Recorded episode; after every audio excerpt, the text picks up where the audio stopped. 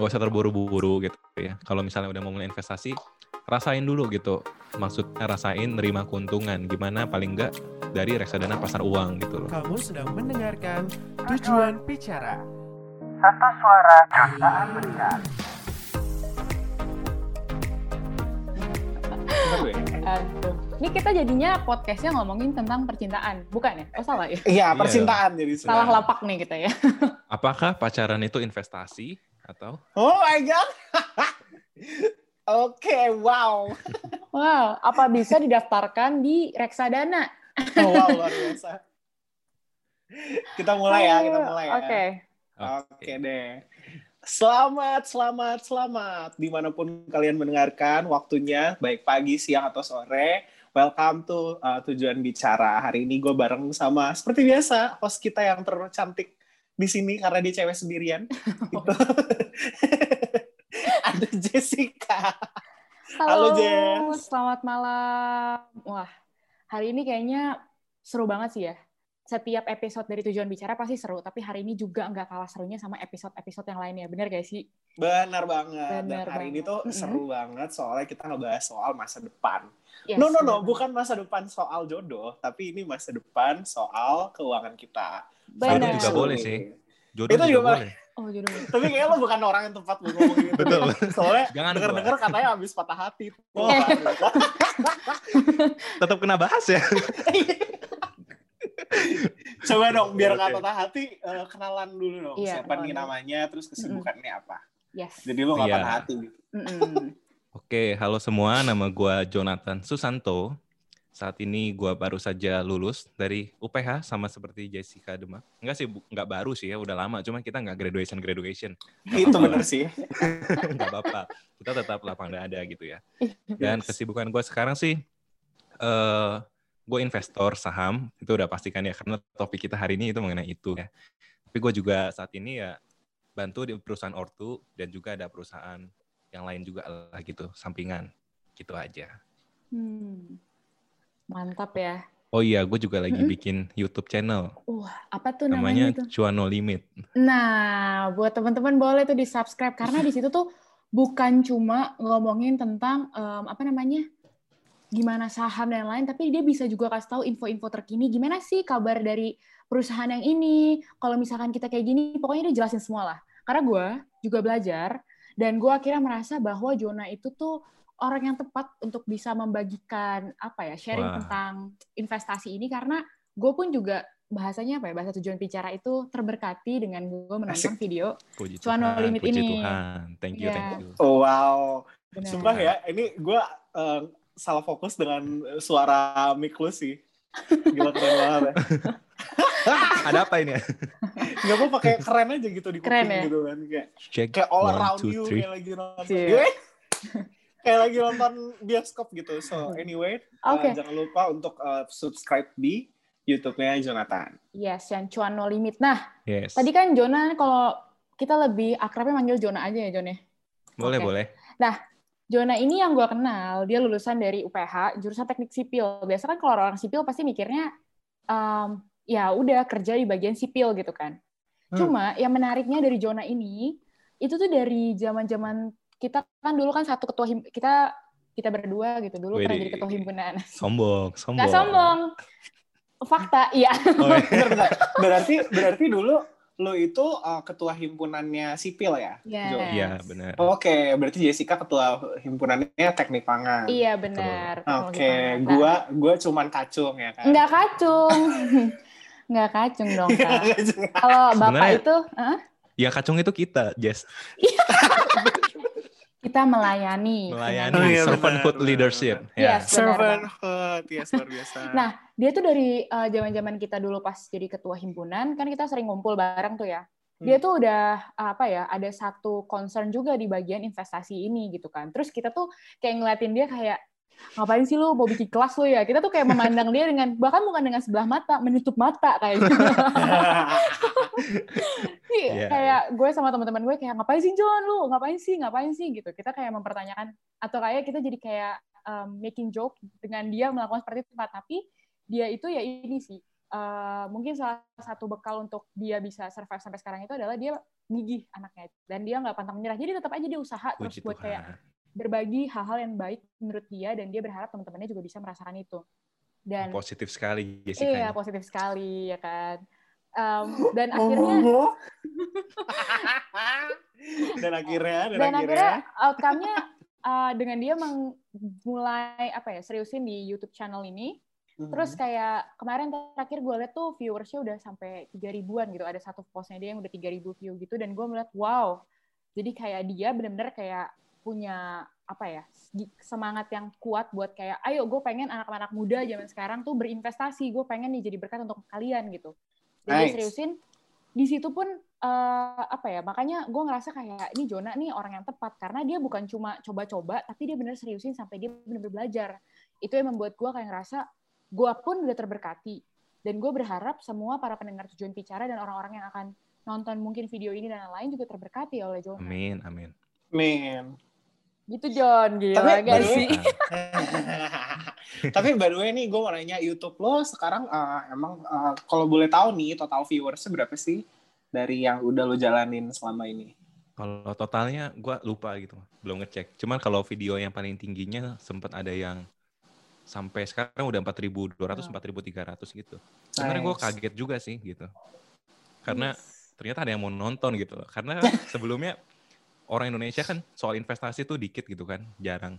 Eh tapi ternyata gue bikin ada yang mau nonton dan ada yang subscribe gitu kan. Ya puji Tuhan lah ya gitu. Berarti dari kemauan lo awalnya cuma pengen berbagi tentang uh, gimana sih caranya lo, orang lain bisa merasakan berkat yang lo rasain.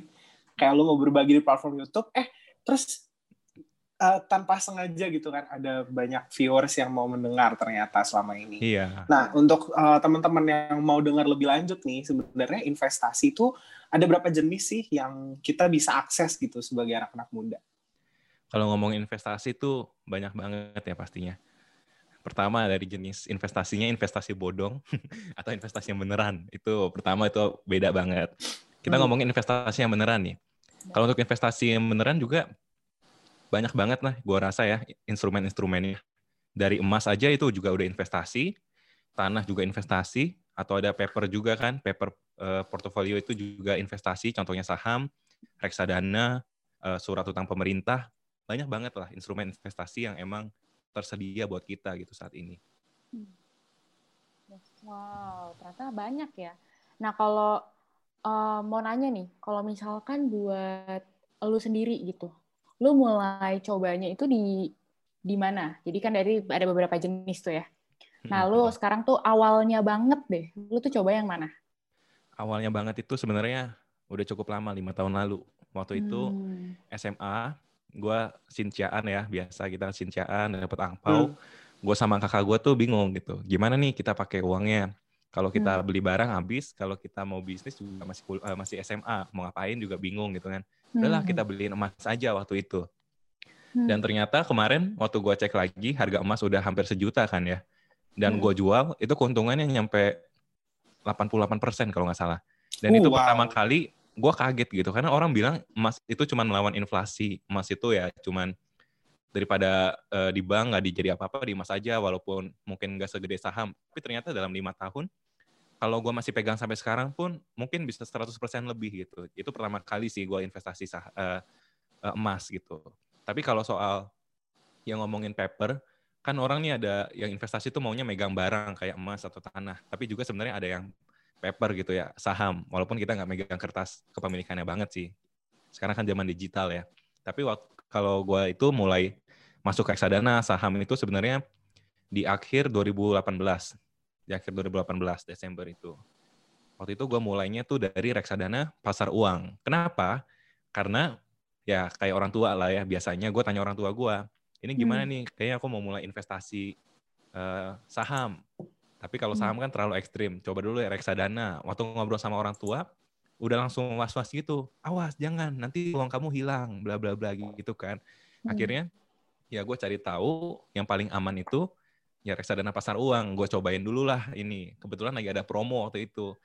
Naruh uang berapa selama satu bulan dikasih cashback seratus ribu lah gitu. Jadi kan langsung ada hasilnya tuh. Ya udahlah gue Hmm. coba. Dan ternyata bisa. ternyata juga ada returnnya beneran gitu ya, beneran naik eh, angkanya ternyata nggak bohong. Dan waktu gue coba tarik bisa nggak diambil uangnya gitu loh, nggak diperibet, nggak di macam-macamin yang kata orang takutin lah. Sejak itu gue lihat untung, gue mulai naik lagi dari reksadana pasar uang, reksadana saham. Eh, di situ gue juga ngalamin keuntungan karena waktu itu 2019 awal ya atau 2018 akhir tuh lagi semua saham tuh naik gitu. Nggak tahu kenapa ya, Hmm. semua saham lagi trennya naik. Di situ gue untung juga tuh. Ya gue langsung pede lah. Udahlah, nggak usah reksadana reksadanaan lagi. Langsung aja kelola dana sendiri, saham gitu. Awalnya sih gitu. Oh. Awalnya berarti cobanya dari yang risknya yang rendah dulu ya berarti. Kalau Benar. misalkan mau coba-coba invest itu um, risknya yang rendah dulu, terus udah mulai ngerti karena harus belajar juga ya John ya. Bener, harus belajar. Di saat gue Hmm. udah mulai invest pun, gue masih baca-baca lagi, baca buku soal saham. Hmm. Gak langsung kayak terjun, ikut-ikutan, latah gitu ya. Jangan, Hmm. itu bahaya gitu. Hmm. Kalau boleh tahu John, buku yang lu baca atau maksudnya yang kayak uh, yang perlu banget nih kalau misalkan yang mau tahu tentang saham lebih dalam, itu bukunya tuh apa sih John? Buat gue pribadi yang bagus ya, Mm-mm. eh, itu salah satunya yang simple banget, semua orang kayaknya pasti bisa ngikutin. Bukunya Andika Sutoro Putra, Oh. Anak Muda Miliarder Saham. Itu bisa dicari lah, itu simple banget, bisa dijelasin secara sederhana dan juga contoh-contohnya jelas. Tapi ini untuk investor, bukan untuk yang tipe trader pagi beli, jual siang atau jual besoknya, nggak gitu. Ini untuk yang jangka panjang investor. Panjang. Mm-mm. Oh, itu. Itu bagus sih. Hmm, Oke oke. Judulnya anak muda Miliarder, Miliarder. saham. miliarder saham. Ini Ditulis untuk oleh yang basicnya ya. Mm-mm. Hmm, Andika Sutoro Putra. Andika Hmm. Sutoro. Nice. Jadi buat teman-teman yang dengar mungkin bisa nih mulai diba- mulai baca dulu gitu. Jadi jangan latah. Oke, gara-gara murah modalnya buat reksadana dan risknya juga rendah, gue langsung deh gitu. Mungkin Hmm. harus bisa ngulik-ngulik dulu. Bisa di YouTube juga banyak ya. Uh, Cuan No Banyak, Limit banyak. juga ngejelasin ya. Bisa, bisa. bisa bisa. wow, menarik ya. Kayaknya bukan food tech ya, marketing ya. Tapi by the way nih John, gue mau nanya nih ya, sedikit aja. Uh, Iya. Banyak sih sebenarnya pertanyaan kita hari ini ada tujuh gitu kan. Uh, cuman, cuman yang mau gue tanya di section ini, uh, gue penasaran nih kan ada banyak banget informasi di YouTube, di mana-mana gitu kan. Uh, pertanyaan gue, gimana sih kita sebagai orang awam banget dari nol itu untuk menyaring informasi yang tepat buat kita sebagai seorang yang benar-benar uh, baru banget gitu, newbie banget uh, tentang saham. Makanya gitu ya yang gue bilang di YouTube tuh banyak konten banget gitu kan ya. Cuman konten-konten itu kadang kan sekarang tuh banyak banget ya kalau ngomongin saham nih, gue sebutin aja ada yang tipenya investasi jangka panjang, ada yang trading, day trading gitu kan, ada yang swing eh, trading, ada juga yang belajarnya itu pakai bandarmologi, jadi ngikutin pergerakan bandar gitu-gitu kan. Jadi kalau kita mau ngomongin saham aja tuh ada banyak jenis aliran gitu ya, udah kayak kungfu. Kita mau ngikutin yang mana gitu kan ya. Hmm. Pertama tuh menurut gua untuk menyaring, pertama saring dulu dari diri kita deh gitu. Kita tuh harus kenalin dulu diri kita. Kita itu mau investasi jenis yang mana? Kita tuh Hmm. di waktu mau masuk pasar saham itu mau pendekatannya seperti apa? Mau yang kayak berdagang, jual beli terus gitu kan, cepet Hmm. atau mau yang investasi jangka panjang Hmm. atau mau yang menganalisanya tuh eh, fundamental perusahaannya atau mau menganalisanya tuh price action maksudnya volume. Itu mungkin nanti kalau lebih jauh di saham baru ngerti maksudnya volume gimana gitu ya. Cuman maksudnya banyak banget tipe gitu. Kita kenalin dulu kita tuh gimana orangnya kuat tahan jangka panjang atau maunya tuh cepet beli. Karena semuanya tuh bisa untung gitu semuanya bisa untung. Caranya tuh di saham itu nggak seperti matematika. Yang satu tambah satu pasti dua. Kalau lu lakuin ini lu pasti untung. Enggak enggak kayak gitu gitu loh.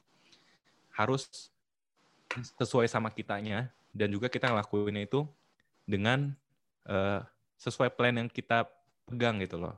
Metode yang kita pegang. Nah untuk menyaringnya mana yang palsu mana yang benar pertama mungkin harus dari buku juga kali ya. Ketika kita Hmm. udah mau nentuin misalnya kita mau investasi kita cek dulu yang yang orang yang udah investasinya tuh udah sukses siapa. Ya kayak Andika Sutoro itu kan dia udah sukses tuh. Dia Hmm. udah berhasil dengan metodenya dia bikin buku ya nggak apa-apa lah kita baca. Kayak Pak Teguh Hidayat kalau ada yang tahu juga itu oke. Nah nanti dari situ kita udah tahu basicnya dulu baru kita cek lagi nih orang-orang yang masih baru mulai kayak gua gitu kan. Jadi kalau udah tahu basicnya baru lihat gua oh ya dia bener nih kan analisanya jangan langsung ikut-ikut analisa sini analisa situ nanti pusing gitu. Ah, iya iya. Karena takutnya beda-beda interpretasi, jadinya malah kitanya yang eh, buat para newbie malah jadi bingung, terus ya malah bisa jadinya ah yaudah deh, bingung gue, udah langsung coba saham aja malah jadi rugi gitu kan sayang karena ya. gini misalnya lu trading nih Hmm. kalau misalnya lu beli saham hari ini Hmm. misalnya 1000 gitu. Besok turun jadi 900. Hmm. Kalau lu trading, ada yang namanya lu harus cut loss. Itu harus gitu karena itu metodenya mereka, harus cut loss kalau ngelewatin MA berapa bla bla bla gitu kan ada metodenya mereka. Tapi kalau lu investor jangka panjang itu turun jadi 900, yang lu lakuin itu down averaging gitu loh. Lu beli lagi di harga yang lebih murah. Nah, jadi itu tuh bedanya. Kalau lu Hmm. campur-campur, lu bilang investasi, tapi harga turun 900, lu panik, lu jual, namanya lu bukan investasi gitu loh. Lu Oh, gagal investasi karena nggak seperti itu harusnya. Jadi oh, oke. harus sesuai lah gitu. Kita pilih diri kita tuh cocoknya yang gimana sih, kenalin pribadi kita gitu loh. Kalau emang mau investasi jangka panjang, harus belajar untuk menahan emosi, harus belajar untuk menahan eh, godaan-godaan market yang nggak jelas gitu. Hmm. Oh, menarik. Tadi dari tadi ngomongin trading sama investasi ya. Tapi dua-duanya itu sebenarnya kayak apa sih John? Boleh gak sih lu kayak summary sebenarnya perbedaannya itu apa? Terus kayak um, apakah ada kayak ini kalau lu jadi trader nih lu rugi nih atau sebenarnya dua-duanya tuh perlakuan yang benar cuma apakah gitu. Jadi kadang tuh suka, suka orang-orang tuh ngomong kayak um, maksudnya orang-orang yang di sekitar gue gitu ya kayak Mm-mm. ah eh, apa namanya investasi lama ah nggak kelihatan kayak gitu-gitu kalau misalkan trading cepet nih tapi ah duh tapi harus merhatiin terus harus ngerti bacanya jadi kayak bingung gitu loh sebenarnya kalau gue to be honest jadinya gue mau jadi investor apa trader gitu kan Ya, sebenarnya ya, ini topik yang sangat kontroversial gitu ya. Mm-mm. Karena baik misalnya eh, investor tuh biasanya lebih kenal namanya value investor. Itu ngikutin jejak Warren Buffett kan. Nah, sebenarnya dua-duanya ini sukses gitu loh. Maksudnya dua-duanya ada orang yang berhasil dengan metodenya masing-masing. Cuman kita bisa lihat orang yang paling kaya gitu ya, yang paling menghasilkan dari saham ya orang yang jangka panjang, yaitu Warren Buffett. Sampai dia itu sekarang keberapa ya? Waktu itu sempat nomor dua atau nomor satu gitu, terkaya di dunia. Dan dia sekarang udah sibuk charity aja ya, ngasih-ngasih duit. Sekarang udah nggak terlalu fokus gitu ya. Tapi dia itu jangka panjang. Tapi bukan berarti trader itu pasti rugi. Karena ada juga kok yang menghasilkan kayak George Soros gitu-gitu. Banyak lah. Jadi yang pasti bedain itu dua-duanya, yang pertama jangka panjang kita pegang sahamnya. Kalau investor, ya minimal-minimal itu sebenarnya lima tahun gitu, jangka panjang kan. Hmm. Cuman Hmm. di Indonesia kayaknya masih sulit orang itu lima tahun tuh jarang banget lah. Yang horizon eh, waktunya sepanjang itu jarang. Biasanya satu tahun, dua tahun itu juga udah investasi. Yang penting itu kalau udah naik harganya gitu kan, jual ya nggak apa-apa lah masih investasi. Yang pasti, yang pasti gitu. Kalau trader dia itu bisa hitungan hari, bisa hitungan mingguan. Hmm. Nah, terus kalau value investor, dia itu menilai perusahaannya. Perusahaannya ini labanya baik nggak? Eh, tiap tahun meningkat nggak? Nah, kalau si trader, dia itu lihat pergerakan volume saham. Hari ini penjualan sahamnya lebih banyak yang jual atau lebih banyak yang beli. Flow keluar foreignnya gimana gitu-gitu. Itu mungkin kalau yang awam mungkin bingung gitu maksudnya gimana. Cuma nanti sedikit-dikit pasti paham lah gitu. Itu ngikutinnya, trader itu ngikutin price action gitu perubahan harga.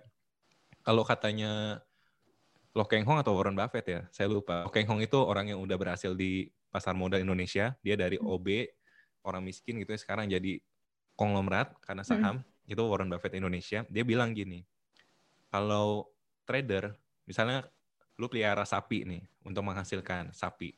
Kalau trader itu, dia itu ngelihat ekor sapinya hari ini naik atau turun kalau dia lagi naik goyang-goyang oh dia seneng karena akhirnya artinya gembira eh, dia itu sehat segala macam nah tapi kalau orang yang fundamental investor yang value investor dia itu melihat kandang sapinya gimana sapinya gemuk atau enggak makanannya udah tercukupi atau enggak karena kalau udah dilakukan semuanya dengan baik, pasti harga sapinya juga meningkat. Bukan Hmm. ngeliatin ekornya doang gitu loh, tapi ngeliatin sapinya gitu. Hmm, wow. Benar, benar banget. Nice, nice. Eh, gue mau balik lagi nih ya. Berarti menyu- menyimpulkan apa yang udah lo ceritain, trading sama trader sama investor, ya investasi itu bedanya jangka waktu gitu kan. Hmm. Kalau lo pengen belajar yang cepat, maksudnya eh, tempo pekerjaannya ya, berarti lo mesti belajar yang trader, bener ya? Iya. Ya, kalau lo pengen yang jangka panjangnya yang tadi udah dijelasin, perspektifnya lo nggak cuma lihat uh, ekornya doang, tapi lihat uh, the whole uh, bigger picture gitu. Lo bisa mulai dari investasi. Tapi kan banyak lagi nih anak muda itu sekarang ya kan, lo baru kelar uh, kuliah, pasti lo gak akan punya banyak aset yang untuk bisa dimainkan sebagai uh, trading atau uh, investasi karena itu semua kan semakin besar yang lo input semakin besar juga keuntungannya gitu kan benar nggak sih benar benar. menurut lo nih kalau buat kita kita yang kayak uh, terutama termasuk gue juga yang duitnya juga masih belum sebanyak itu untuk mulai either trading atau investasi bisa nggak sih kita mulai untuk kayak mikirin uh, di mana kita harus taruh kelebihan uang kita untuk bisa menginvestasikan di jangka masa ke depan gitu Menurut gue nih, misalnya tadi kan alasan investasi itu lama, investasi itu nggak terlalu menghasilkan cepat seperti trading. Nah, cuman Hmm. yang harus kita ingat, trading itu juga resikonya lebih tinggi gitu. Jadi eh, dan lebih fokus, harus lebih ngeliatin monitor, harus lebih, saya tadi kayak Jessica udah bilang kan ya, Hmm. harus ngeliatin price action-nya, nggak tenang. Nah, sekarang permasalahannya kalau kita baru lulus kuliah, kita lagi kerja, terus kita nggak tenang kayak gitu, ya performa pekerjaan kita juga jadi jelek dong. Performa pekerjaan kita ya jadinya betul nggak bisa fokus. Jadi ya mendingan, menurut gua, ya slow but sure gitu ya. Slow-slow aja investasi jangka panjang. Tapi uang kita kita yakin digulung terus gitu. Nggak perlu sekarang permasalahan anak muda itu semuanya pengen cepet gitu ya. Apalagi gua gitu ya, gua juga masih muda gitu, pengen cepet.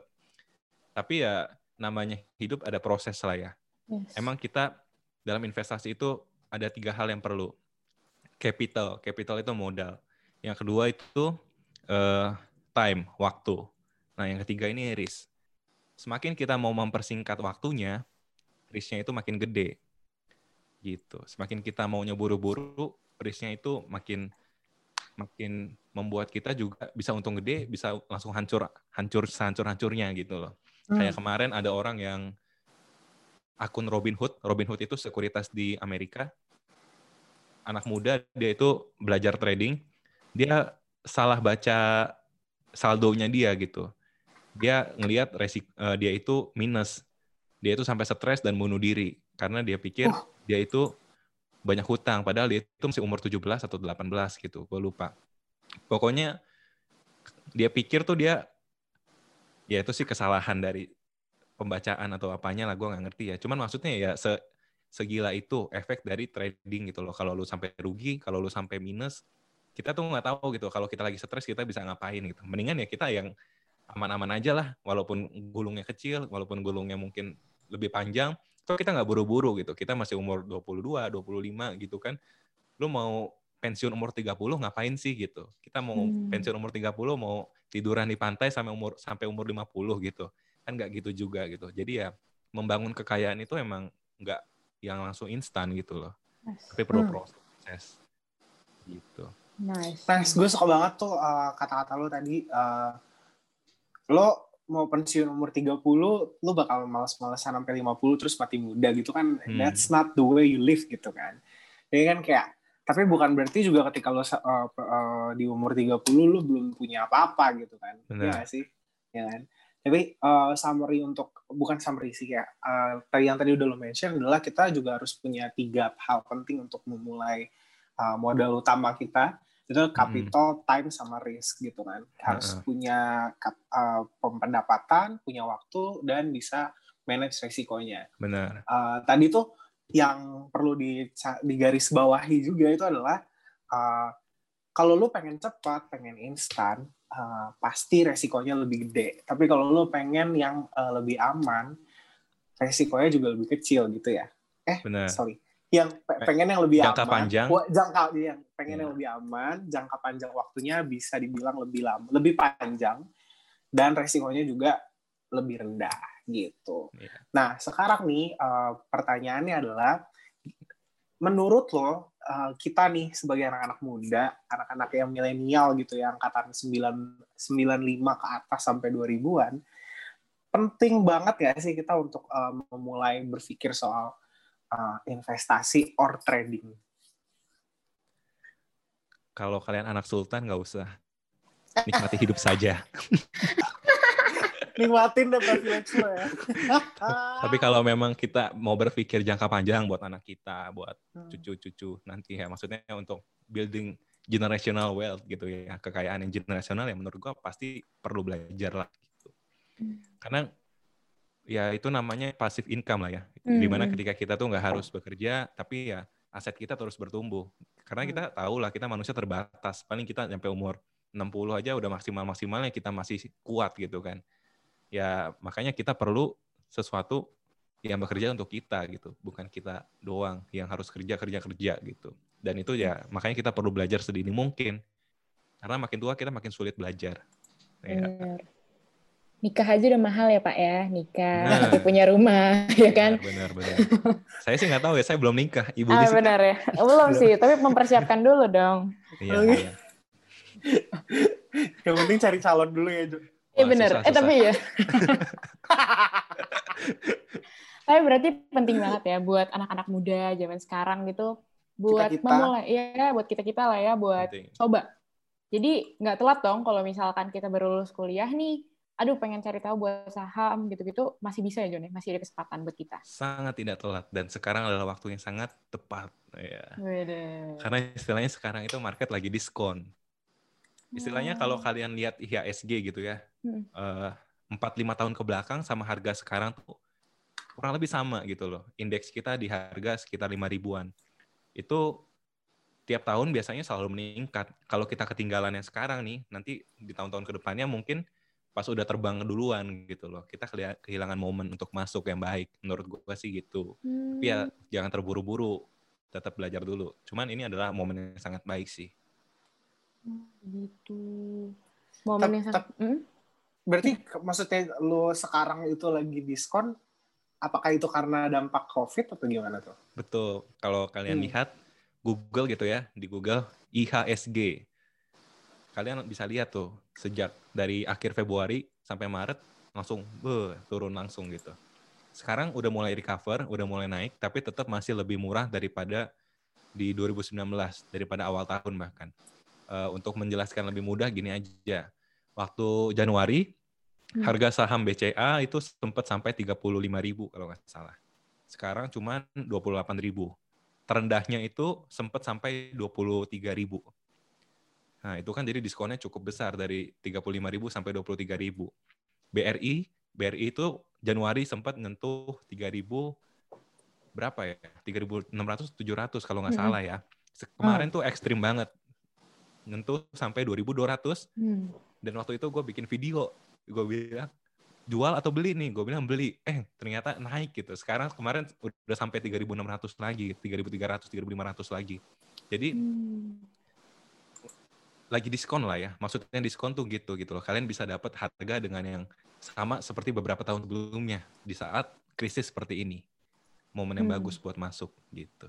Cuma, wah mantap sih. Jadi ini adalah momen yang tepat buat uh, teman-teman semua mencoba belajar dulu, tapi sebelumnya mempersiapkan diri dulu sampai karena penting banget ya buat uh, prepare diri juga gitu. Karena mental pun di sini diuji. Gimana buat kita sabar gak sih John ya? Buat kita Iya. kayak, uh, gemes kan soalnya. apalagi kalau mindsetnya jangka panjang ya Hmm. udahlah udah nggak usah mikir kayaknya sekarang taruh saham yang bagus yang bagus ya kayak Hmm. Unilever, BCA, BRI kayaknya udah nggak usah mikir lima tahun 10 tahun lagi kayaknya pasti naik deh gitu menurut gua Hmm. ya.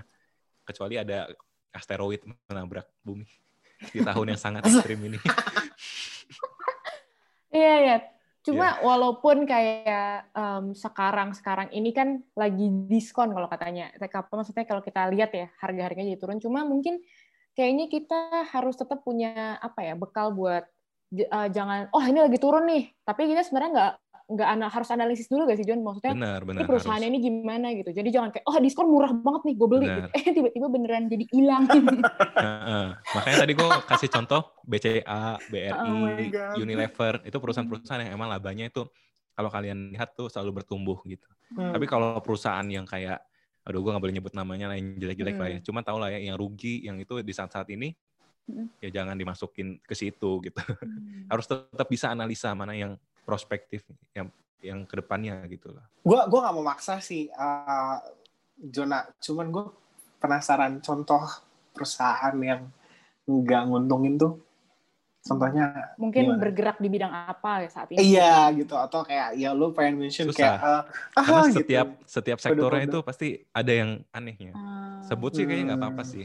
Saham gocap lah ya contohnya. Banyak Hmm. banget sih. Yang paling Oh. terkenal itu bumi. Hmm. Naiknya setinggi langit, jatuhnya sebumi gitu ya. Karena dia pernah naik sampai belasan ribu, sekarang harganya 50. Rupiah. 50 itu kalau kalian tahu itu harga paling rendah bottom di saham gitu. Jadi orang banyak yang stres waktu 2000 berapa ya dia? Dia itu 2011 2012 kalau nggak salah atau 2010 ya. Hmm. Banyak orang ngelihat dia naik gila-gilaan waktu itu ya, sama habis krisis juga kondisinya. Naik gila-gilaan. Eh sorry, gue lupa deh. Setelah krisis atau sebelum krisis gitu. Hmm. Pokoknya dia naik gila-gilaan Hmm. sampai belasan ribu, tiba-tiba hanya dalam berapa waktu turun gitu sampai ke bawah seribu. Itu orang banyak yang stres, katanya ada yang bunuh diri gitu-gitu juga. uh Karena masyarakat itu masih ngelihatnya itu ya FOMO, fear of missing out. Dia ngelihat Hmm. sahamnya naik, dia beli yang itu padahal belum tentu masih murah gitu ya dalam kategori value investing. Itu harus belajar lagi sih gimana cara nganalisa saham ini masih murah atau udah Hmm. kemahalan. Cuman ya maksudnya gitulah gitu di saham banyak orang ikut-ikutan FOMO takut ketinggalan Hmm. naik malah tiba-tiba jebret turun gitu. Itu bahaya lah saham-saham kayak gitu. Padahal dia itu labanya jelek gitu loh. Wah, fear FOMO. of missing out Yes. ya itu Iya. uh, FOMO ngeri FOMO. banget ya ngeri banget. nah untuk ngebangun mindset kita untuk menghindar dari FOMO itu gimana sih kayaknya menurut lo Hmm. Yang harus kita bangun mindset ya. Hmm. Rezeki itu dari Tuhan gitu. Nice.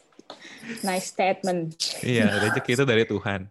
Kayak sekarang kalau kalian bisa ngerti saham di saat-saat seperti ini, itu rezeki kalian gitu. Daripada orang-orang yang mungkin ngertinya tahun depan. Atau ngertinya bahkan 2019 di saat lagi mahal-mahalnya gitu ya. Hmm. Itu timing, maksud maksudnya itu timing. Timing itu orang nggak ada yang tahu gitu loh.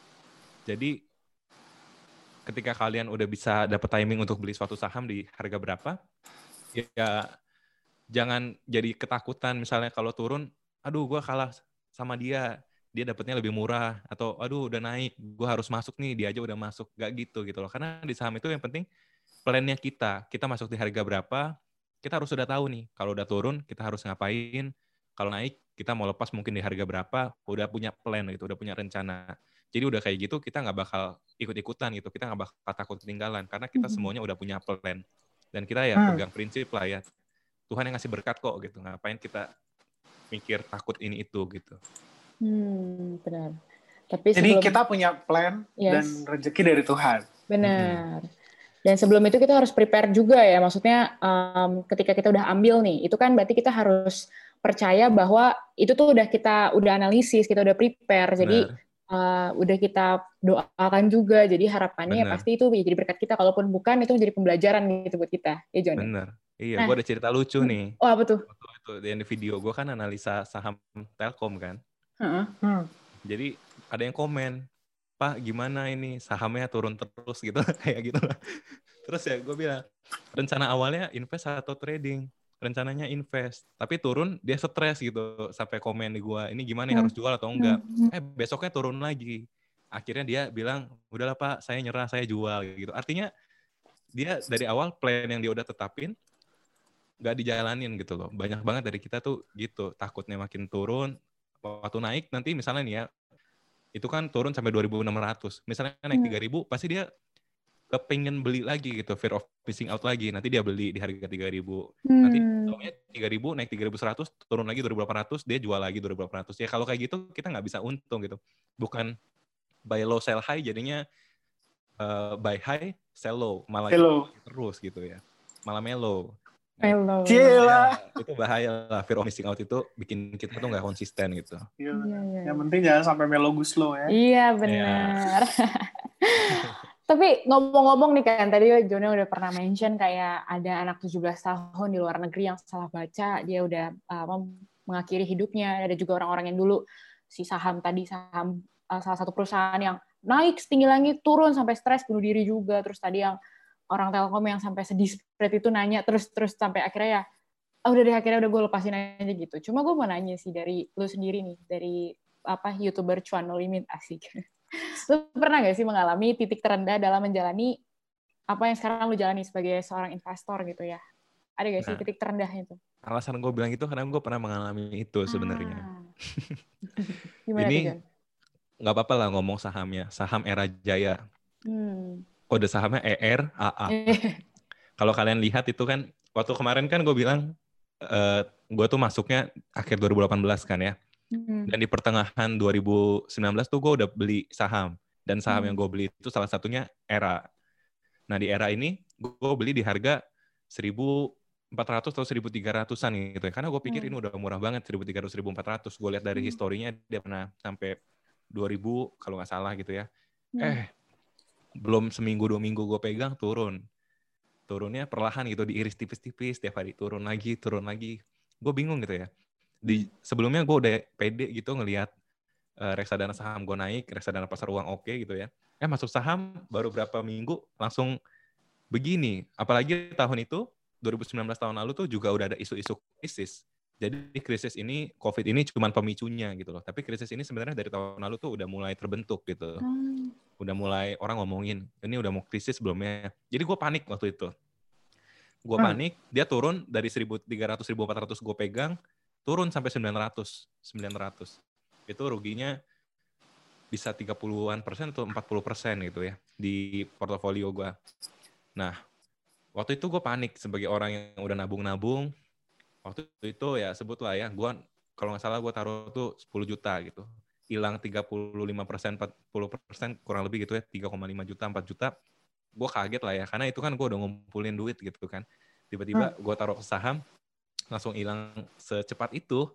Hmm. Gue akhirnya, tapi gue nggak langsung menyerah kan. Gue udah bilang, saya mau investasi jangka panjang, nggak apa ini turun gitu-gitu kan ya.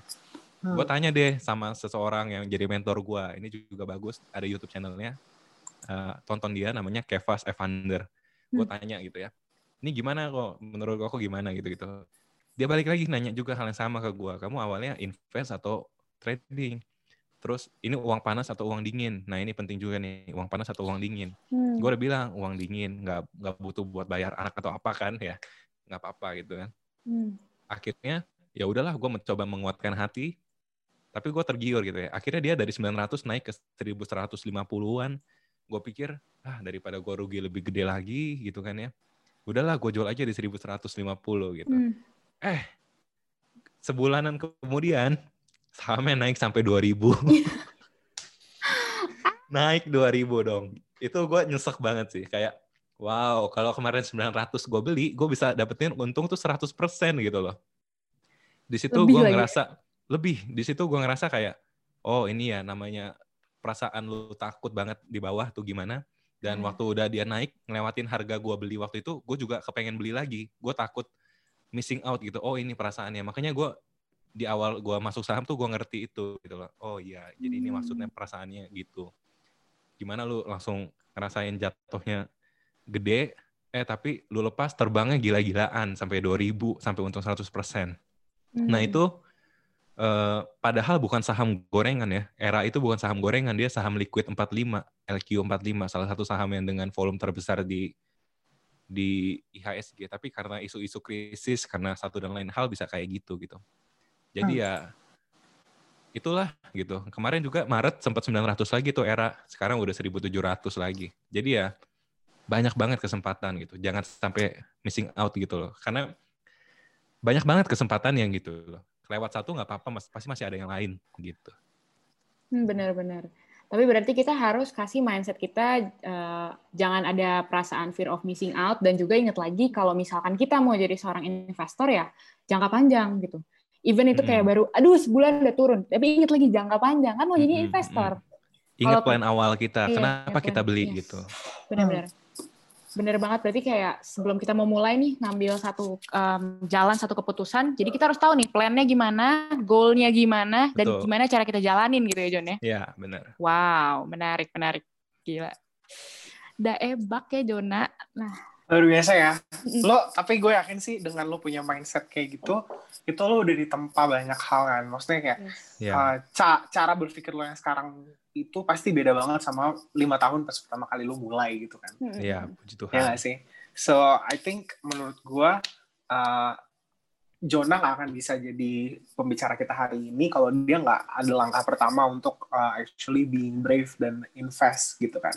Ya. Dan berpikir dalam jangka waktu yang panjang gitu. Hmm. Dan Tapi- uh, silahkan. Oh Yes. aku mau nanya, tiba-tiba ke- kepikiran gitu ya. Ha, Kan kalau misalkan kita mau em, apa ya, maksudnya kita mau berinvestasi di satu perusahaan gitu. Sebenarnya kita tuh gimana sih? Kalau tadi kan eh, sempat eh, mention kalau kita harus analisa perusahaannya, gimana Mm-mm. nih?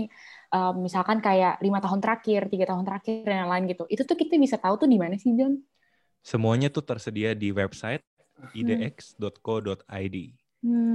idx.co.id. Hmm. Di situ semua perusahaan yang udah go public, data-datanya bisa diakses. Atau Oh. kalau kalian males gitu ya, kalian download aja aplikasi Stockbit. Stockbit tolong promosiin saya gitu ya. Stockbit Kalau juga- Stockbit denger, tolong promosiin podcast kita juga. Bener-bener.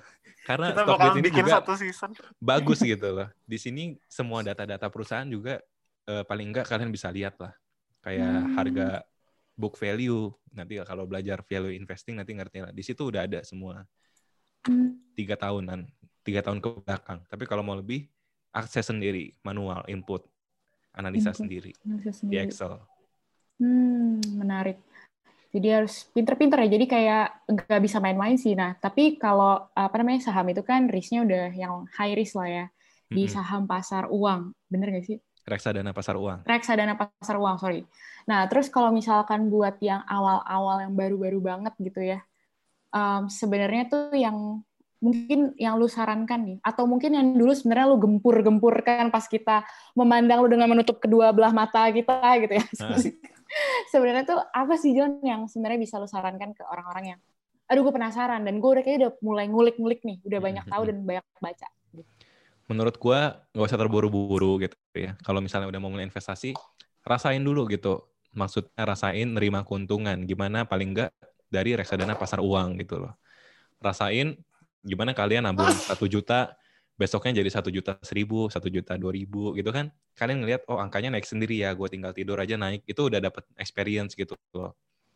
Terus kalau mau lebih berani lagi, coba reksadana pasar saham, eh pasar saham lagi, reksadana saham atau reksadana campuran karena itu lebih safe dari saham. Tapi ya reksadana saham pun ya nggak apa-apa sih kalau jangka panjang. Jadi ya karena kalau reksadana itu kan orang lain yang analisain buat kita. Hmm. Jadi udah langsung ada eh, pilihan-pilihan saham menurut manajer investasi namanya. Hmm. Jadi kita nggak usah mikir gimana-gimana uang kita, tinggal mereka yang atur, kita terima keuntungan. Nah paling nggak itu dulu deh gitu. Ngerasain turunnya, naiknya, walaupun kalau reksadana itu kan naiknya nggak bisa gede-gede banget dalam instan gitu kan. Tapi ya artinya turunnya juga nggak bakal yang langsung bikin kita skot jantung gitu ya kalau kita nggak- nggak berinvestasi. Yang penting sih itu rasain dulu menerima keuntungan dari investasi. Nanti kalau udah ngerasain, oh enak banget ya kita nggak ngapa-ngapain untung, udah kebangun gitu mentalnya, mindsetnya untuk investasi gitu. Oke, wow. So, so uh, berarti itu jangan sampai uh, punya punya pemikiran yang salah ya Hmm. untuk bisa memulai gitu ya. Benar. Nah, kalau kalau gue sih nyaraninnya uh, ini sih ya, bukan gue yang menyarankan sih, tapi gue pengen tanya nih, menurut lo valid nggak sih kalau kita cari dari sumber-sumber uh, official news gitu, Dalam hal milih apa nih saham atau Uh, investasi? saham dan investasi. Hmm, kalau milih saham dari berita ya, Hmm. itu harus hati-hati juga karena kadang bandar dalam tanda kutip, gue nggak bilang bandar itu nggak ada, tapi bandar itu ada, tapi kita nggak bisa prediksi gera- gerakannya mereka kan. Jadi gue tidak mengikuti bandarmologi. Nah, cuman maksudnya bandar itu kadang menggunakan media untuk membuat news gitu loh. Kayak harga batu bara naik. Kayak akhir-akhir ini coba ya kalian lihat news gitu ya. Batu bara naik, batu bara bla bla bla siap-siap. Emiten batu bara ini bla bla bla. Biasanya biasanya itu nggak berapa lama turun gitu. Hmm. Tapi juga mungkin naik gitu karena price action kan orang-orang jadi takut ketinggalan pada beli, harganya naik, eh, demand-nya makin tinggi, supply-nya makin dikit. Tapi biasanya nggak berapa lama ya turun lagi gitu loh. Karena itu cuman berita itu bisa dipakai jadi gorengan lah istilahnya gitu, menggoreng sesuatu. Kayak kemarin tahu kan ya berita bank-bank syariah di Indonesia mau digabung jadi satu, tahu ya? Kalau ada yang tahu. Hmm. Karena itu tahu. karena itu bank BRI Syariah yang katanya itu bakal jadi bank yang disatuinnya itu langsung naiknya gila tujuh kali lipat, 8 kali lipat mungkin dibandingin Maret. Nah itu ketika ada sesuatu berita memang mungkin bagus gitu ya. Tapi kita nggak tahu kalau misalnya kita masuknya kayak kemarin ke BRI Syariah gitu kan ada beritanya lagi, taunya dua hari setelah itu terjun gitu sahamnya. Jadi Hmm. jangan cuma dari berita gitu. Berita itu kadang menyesatkan ya. Karena kita nggak tahu kondisi perusahaannya dari berita. Berita itu cuma ngelihat hype-nya doang. Kalau hype-nya udah hilang langsung terjun gitu. Ah, nice, nice. Jadi balik lagi ya harus em, banyak analisis. Jadi jangan langsung terima dari satu sumber gitu ya, Mhm. baru langsung kayak wah gitu. Berarti harus benar-benar persiapan lah, prepare dulu buat semua hal gitu. Jadi harus Benar. dipertimbangkan. Nah, cuma John tadi kayak tadi kan udah disarankan kita coba dulu eh, dengan reksadana gitu. Nah, Ya. untuk para newbie nih yang benar-benar kayak gua modal eh, ini modalnya ke- eh, rendah gitu. Maksudnya kayak Mm-mm. ya udah gue pengen coba-coba aja gitu.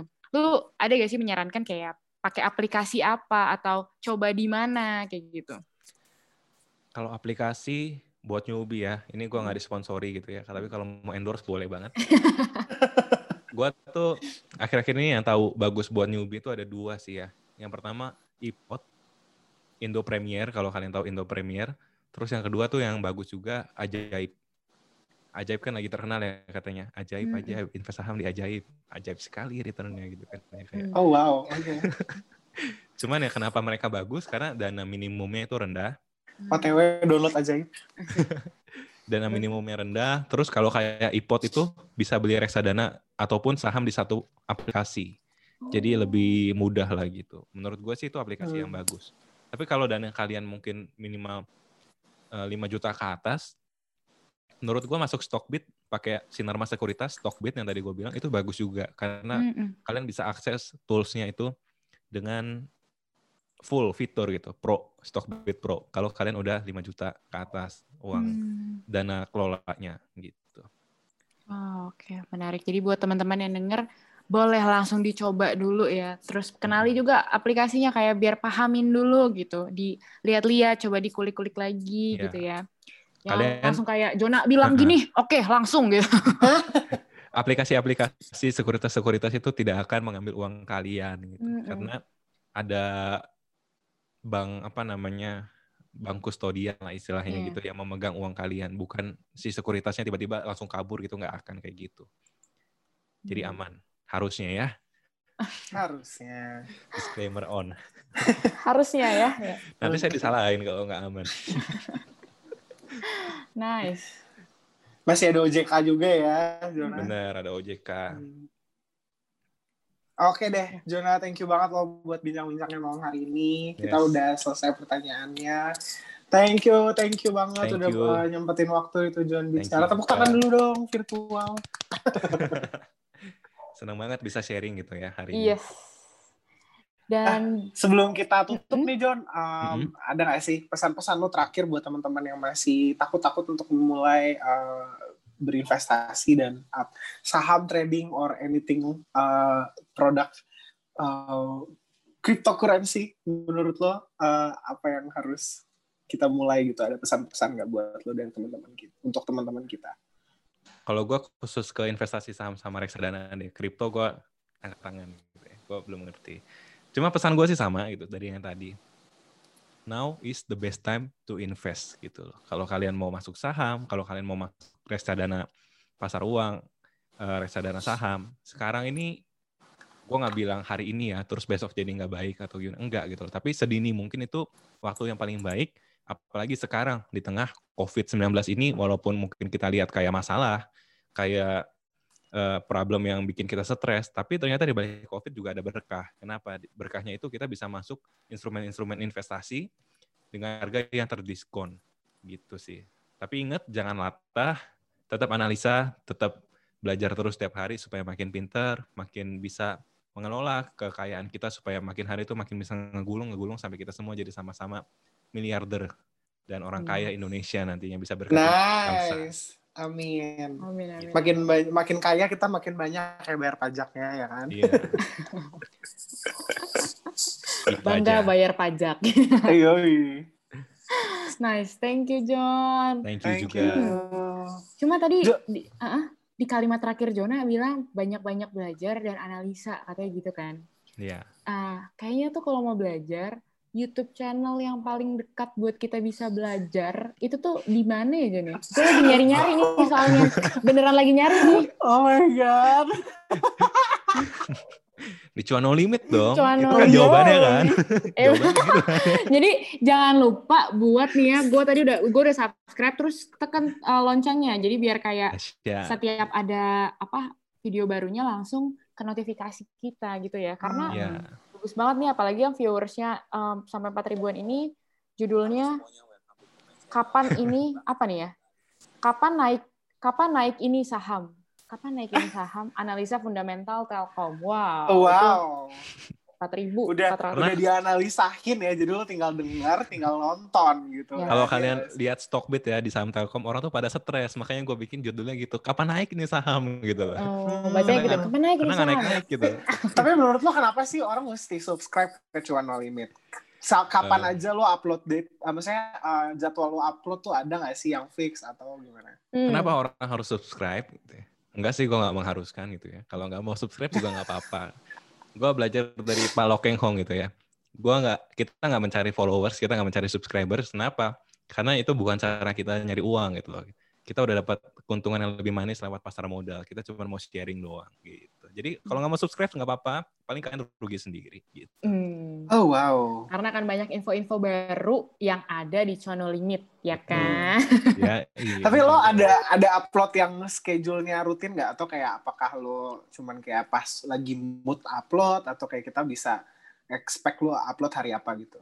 Sekarang gue mencoba dua minggu sekali paling nggak upload ya. Cuman Hmm. agak sulit ya.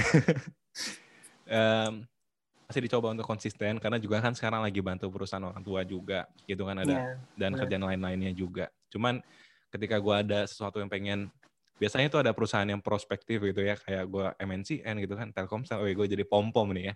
Gua tuh yang gue lagi analisa lah ya, yang gue lagi analisa biasanya gue sharing di situ gitu sih. Hmm. Jadi uh, kalau misalnya teman-teman pengen tahu kapan uh, cuan limit uh, upload, kalian bisa langsung nyalain aja notifikasi belnya Thank di you, thank you. YouTube supaya bisa dapat uh, pas lagi zona upload, weh kalian dapat notifikasinya dan Mantap. bisa jadi orang pertama yang nonton videonya cuan limit. Iya, jangan lupa juga dengerin tujuan bicara di Spotify, di Apple Podcast, di YouTube semuanya juga. Eh sama, Harus. Thank you. Tungguin kita di YouTube ya guys, kita lagi siapin nih kontennya, jadi sabar aja. Nanti yang Oke. eh, jangan lupa follow Instagram kita juga di @tujuanbicara, j-nya diganti tujuh. Dan eh, nanti juga teman-teman bisa follow eh, Instagram kita nih masing-masing, aku dan Jessica di eh, Instagram yang sama di tujuan bicara. Pokoknya ada sih di tujuan bicara, tinggal tinggal follow aja. oh my god. Nah, gue rencananya bakal bikin uh, live base uh, live yang rutin gitu di setiap jam 6 sore. Jadi expect aja nanti bakal ada uh, live-live yang seru. Nggak bareng tujuan bicara di di di akun pribadi gue. Chris Mo ya, at Chris Mo. Chris Mo, benar benar benar. Dan kayaknya bakal seru banget karena topik-topiknya itu uh, terberangkat dari tujuan bicara gitu. Jadi nanti teman-teman kalau mau main-main ke IG gua juga boleh dan kalau main ke IG-nya Jessica, kalian bisa beli madu paling enak. Wah, Luar biasa pokoknya. original. Madu apa tuh, Jess? Boleh beli clover honey-nya, kakak. Silakan kakak. Oke nih, Kalau- uh, Jona. Kalau Honey-nya mau endorse juga boleh tuh, Jesse. Oke, oke. Thank you Jessica, thank you Jona. Thank you, thank you. Thank you buat malam hari ini. Kapan pun nanti kalian dengar, semoga kalian bisa again bawa, bawa pulang sesuatu. Amin. Dan sampai di sini tujuan bicara menemani kalian. Sampai nanti di episode berikutnya. Bye-bye. Bye-bye.